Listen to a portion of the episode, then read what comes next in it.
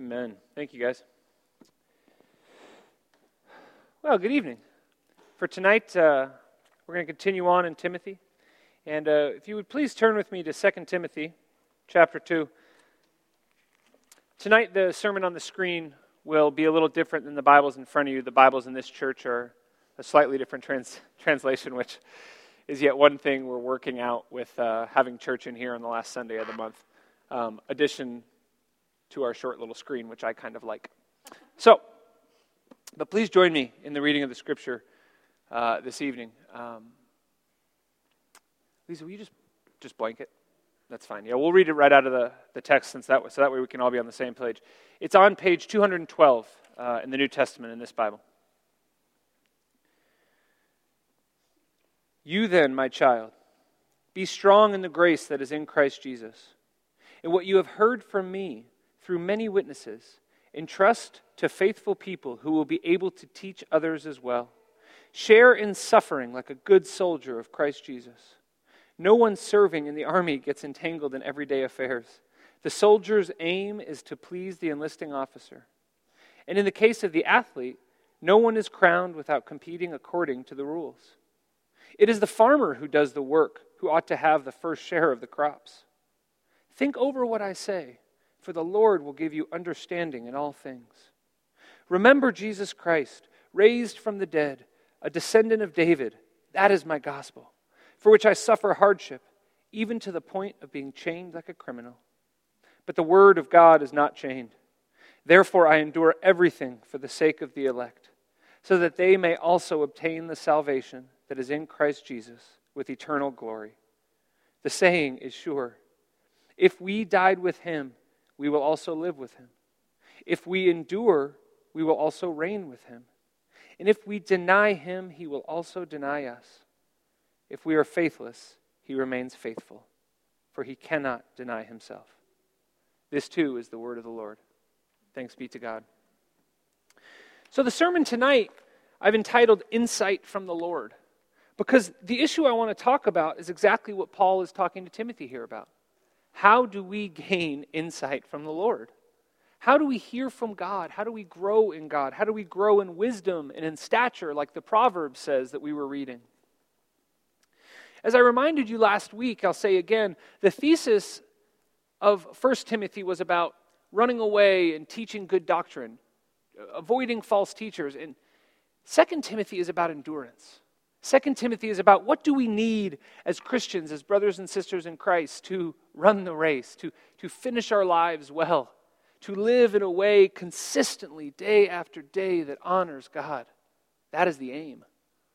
The aim is not to, you know, have a, a last minute conversion, you know, to, to, to live your life as you would want it and hope that, uh, hope that you salvage it with a couple of good years at the end, but that no, we, we would have this life that we were consistently honoring and glorifying God as, as believers. And last week we talked about this about being convinced, about being convinced with what God can do, not only in the world, but also through us, through our belief and through our service. And tonight we are going to be talking about how do we hear from God? How do we gain insight from God? So that, as he says in verse 2, that we can entrust what we know to reliable men and women. Last week we talked about generational faith. We talked about leaving a legacy of faith and belief for those people we work with, those people in our families, those people in our lives. And, and Paul comes back to something he mentioned in chapter 1 here, and he says again to Timothy, he says, So then join with me in suffering. I don't like this. I, I wish Paul would stop saying it. Anyone who's been through a season of hardships knows they don't want to go back to that. Anyone who's been through a season of uncertainty, of suffering, however you would define the suffering. Maybe you're in it now. You say, I want out of this. I don't want to join someone in suffering. I want things to be easier. But it seems very important to the Apostle Paul that we do this together. And so again, he says to Timothy, Join with me in suffering, Timothy. And here we get a new detail, though. He, he, he gives us more about this idea of joining with each other in suffering and endurance. He says, like what? He says, like a good soldier of Christ Jesus. What does that mean?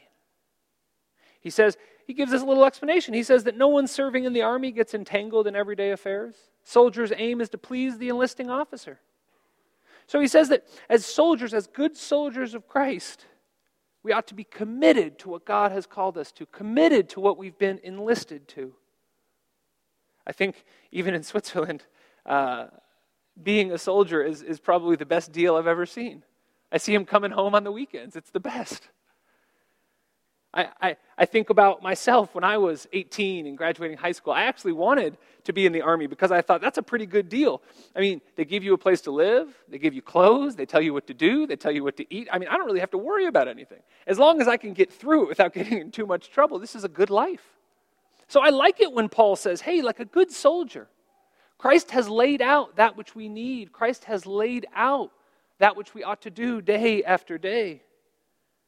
And so, like a good soldier, join with one another in suffering.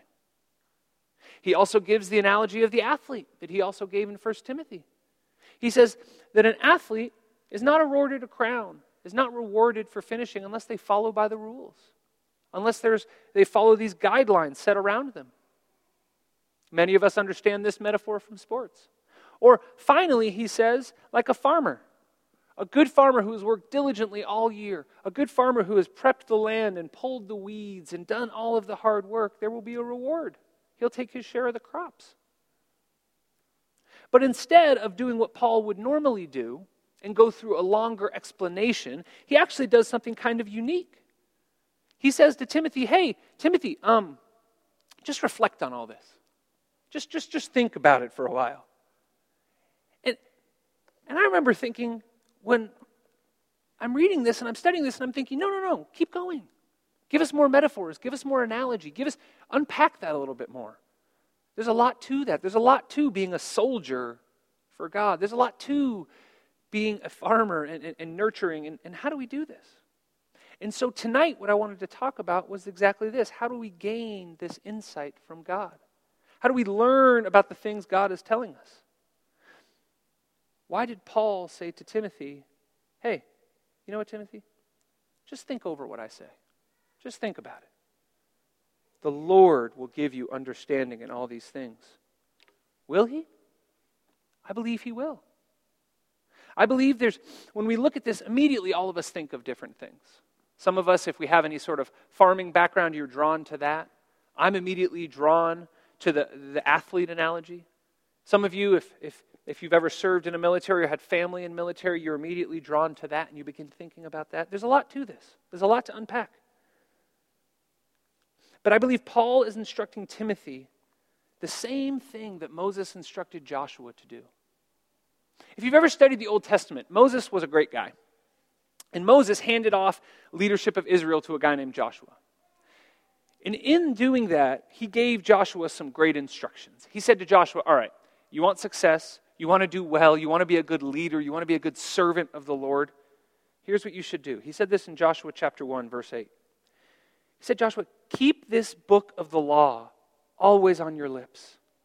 Meditate on it day and night, so that you may be careful to do everything written in it.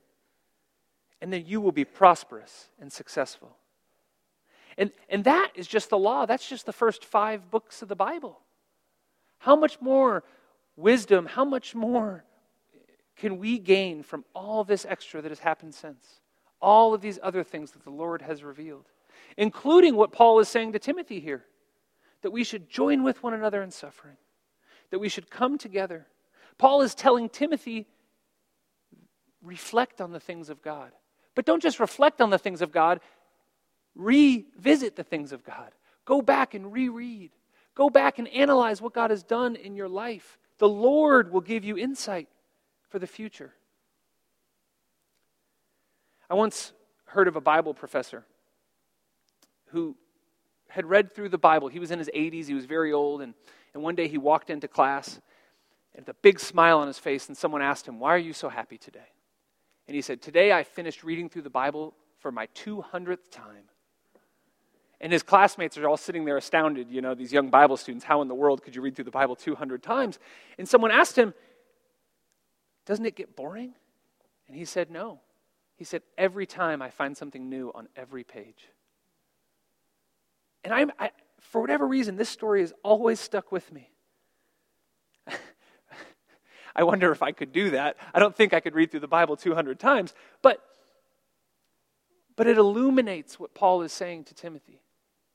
He's saying, hey, reflect on these things, and the Lord will give you insight.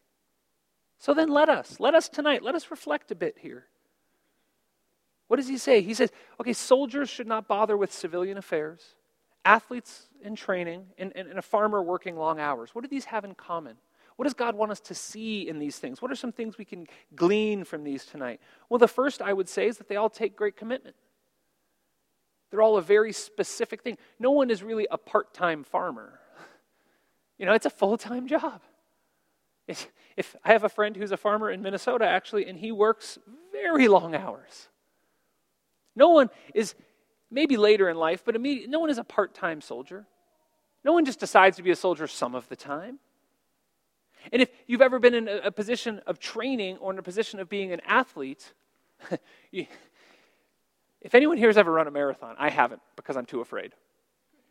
But if anyone here has ever run a marathon, I know people who have run a marathon and they've trained, and it takes six or eight months of careful, planned training.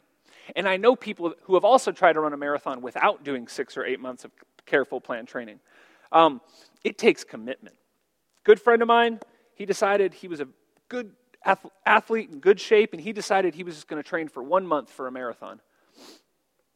Afterwards, he didn't walk for about four days. So when we look at these, immediately, this is what sticks out to me. It takes great commitment and it takes great endurance. These, these analogies Paul gives us immediately stick out to me that there will be commitment and endurance needed. But there's also rewards there's also rewards listed. He says that the soldier pleases the officer, the athlete gains the crown, the farmer gets the crops. And as I look at that, immediately I'm thinking, wow, here's multiple things through three basic analogies that I can learn from, that I can practice on, that I can say, wow, what areas of my life do I need more endurance? What areas of my spiritual life do I need more commitment? Do I really see the prize? Do I really see the crown? Do I really trust that the Lord has what is good for me and that that is what I'm going to? All three give us greater insight into God. All three desire special focus. And so, as we look at this, I just want to encourage you tonight. I know it's a simple truth, but I just really want to encourage you tonight. What are you spending your time going towards? How do you spend your effort towards? I think the Lord desires that we would spend a lot of time in His Word. I think the Lord desires that we would spend a lot of time reflecting on the things He has set before us.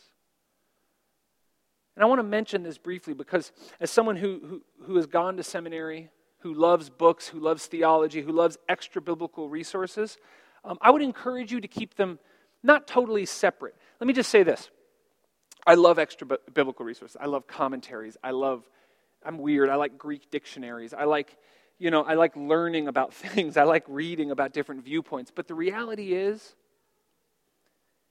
is that there is no substitute for this book. There is no substitute for sitting down and reading it like a story. Even as we go through 2 Timothy, I read it and I think, you know, this is a letter. It's meant to be read top to bottom, just straight through.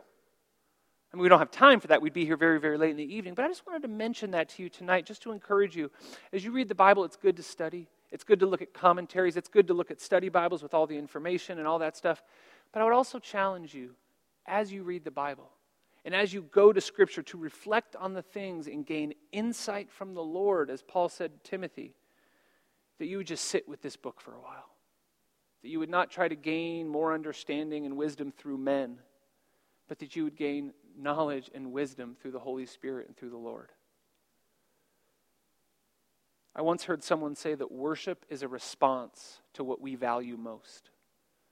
And if we really value the Lord and we really value the Lord like we say we do and like we worship Him, then our response will be time with Him. Set aside as an athlete trains and as a farmer devotes himself to his crops. It's a good thing. Now, as Paul says, he goes back to suffering. After telling Timothy, hey, Timothy, reflect on these things, commit yourself to these things. Why? Because unfortunately, there will be hardships. There will be trials, there will be suffering. I mentioned this on the youth retreat. On the youth retreat back in September, we went through the book of Jonah. And the reason I chose the book of Jonah is, is there's a couple of them, but the main one is there's one similarity we all have in this life. Some of us have money, some of us don't. Some of us have great families, some of us don't. Some of us will, will stay in one place for our entire lives, and some of us travel the world and do all different things. But the one similarity we all will have in this life is suffering. Unfortunately, we will all experience pain and hardships of some kind. And so Paul says, hey, listen, we must do this together. We must join together because none of us are exempt from this. None of us are exempt from the hard work of being a soldier. None of us are exempt from the hard work of farming or training. None of us are greater than our Savior, who suffered far greater than any of us ever will. And if the goal is to be like Christ, and the ultimate reward that we're seeking is that, that community with God and being one with God again and being redeemed, then Paul says that we suffer together and that we come together and we reflect on His Word together, that we might endure whatever the world throws at us, that we join together as one body of believers. Because of what he says here, I want to, if you shut your Bible, open it back up. Just look at this little argument he gives. I want to go through it real quickly so that, no, so that none of us missed it. Because at the first read, it, it, it can be a little tricky. This is why we suffer. This is why we come together. This is why we study the Word. These, these like two and a half verses right here. Starting in verse 11. It says, The saying is sure. If we died with him, we also will live with him. Okay, I'm going to stop here real quick. This is the foundation, right? When Jesus talks to a man named Nicodemus in the Gospels, he tells him that he must be born again. And Nicodemus the Pharisee doesn't understand it. But for us today, we must understand what this means. That if we have died, if we have died to our life of sin, if we have died to our past life, if we have died to the things of this world, then Christ offers us new life. And that this new life is eternal. That when our physical bodies die, we will live with Him for eternity in paradise in heaven. And so Paul is saying here if we died with him, if you are a Christian, if you believe in the cross and the power of the resurrection of Jesus Christ, then you, brothers and sisters, will also live with him. And he goes on in verse 12 and he says, And if you endure, we will reign with him. So if you continue, if you run the race, if you stay devoted like a farmer or a soldier, you will reign with him. So not only will you be in heaven, but you will be part of the royal family in heaven. You, are, you have a great inheritance for all of eternity. But then he says this line, which is very difficult. But if we deny him, he will also deny us. Now, this word deny is also translated disowned in some areas, and, but I want to point something out to you that I believe is very important. This does not mean that if we deny Christ once, that we have somehow failed or messed up or ruined everything. Remember the apostle Peter when Jesus is arrested. He denies him three times. So, um, and Peter was still okay. So, what I want to say is this: is when it says deny, it's not saying that you you know you can't mess up, otherwise you're toast. You know, otherwise he's going to deny you. No, what it's saying is a bigger picture. What it's saying is, is if your life is one that denies Christ, is if at the end of your life you have lived your life in a way that denies Christ as the Son of God and the God of the universe. And it's a difficult thing to hear, but it's true. In Matthew chapter 10, Jesus said, But whoever disowns me before others, I will disown before my Father in heaven. That's Matthew chapter 10, verse 33 when he's sending out his disciples, he says, Listen, there are going to be those that disown me. There are going to be those that cause you hardship. There are going to be those who don't agree with us and with you, and that's okay. But you must remain committed. But you must remain committed to the calling God has given you.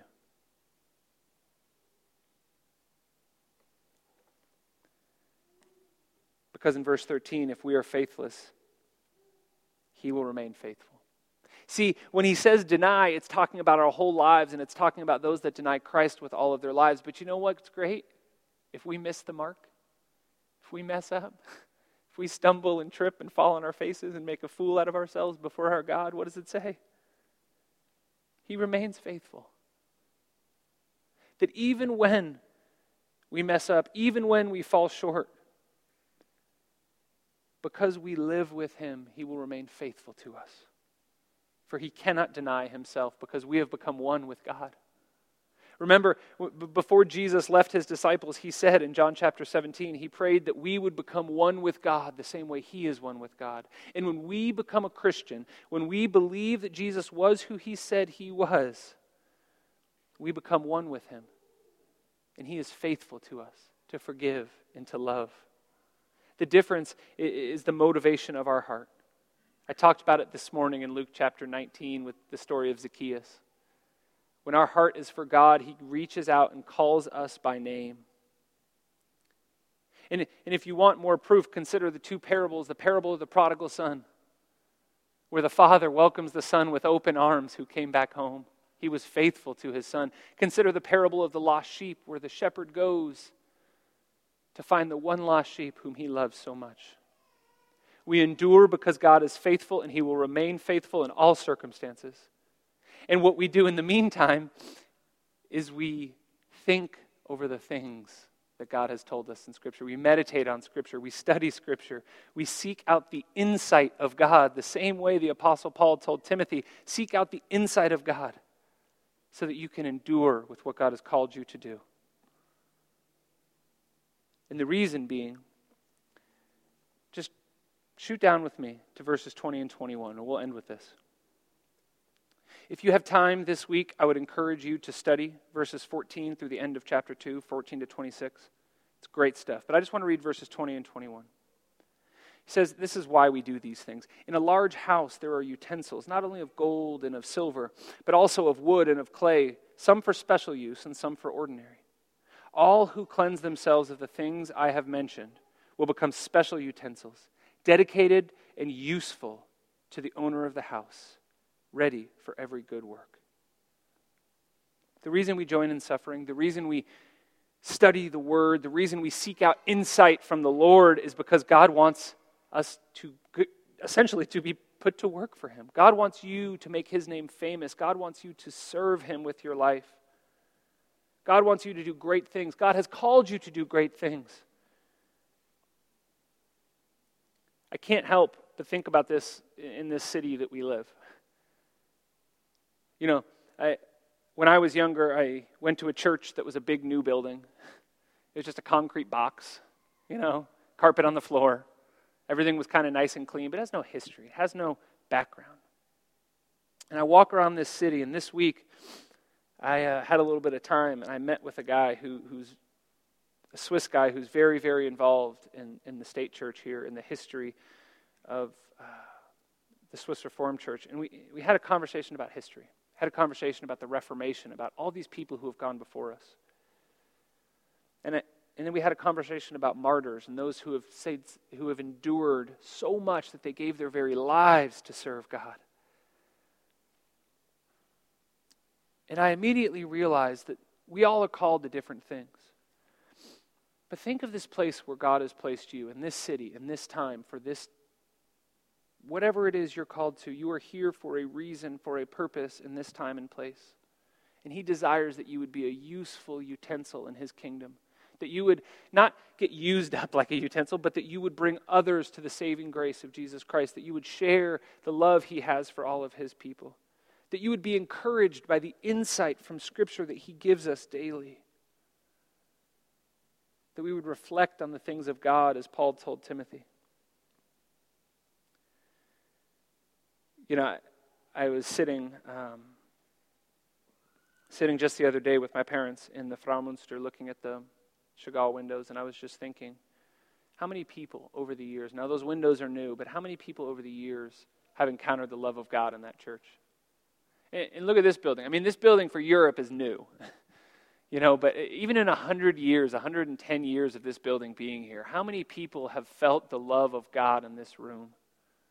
How faithful is our God? He will do the same for you. He will do the same for your family. He will do the same for those who remain dedicated and steadfast in what He has called them to do. Because He promised us if we died with Him, we will also live with Him. And if we endure, we will also reign with Him. Let's pray. Lord, thank you. Lord, you have made these promises, and, and, and we rest in them tonight. Lord, we find peace in them tonight. Lord, we worship you because of these promises. You are our God and you are our King, but you are also a Father who calls us by name because you love us. And you come alongside us in our work and in our commitment and in our endurance. You give us strength through the power of your Son and the power of the Holy Spirit in our lives. Thank you for your insight, Lord. Thank you for your truth. It's in your Son's matchless and holy name we pray all these things. Amen.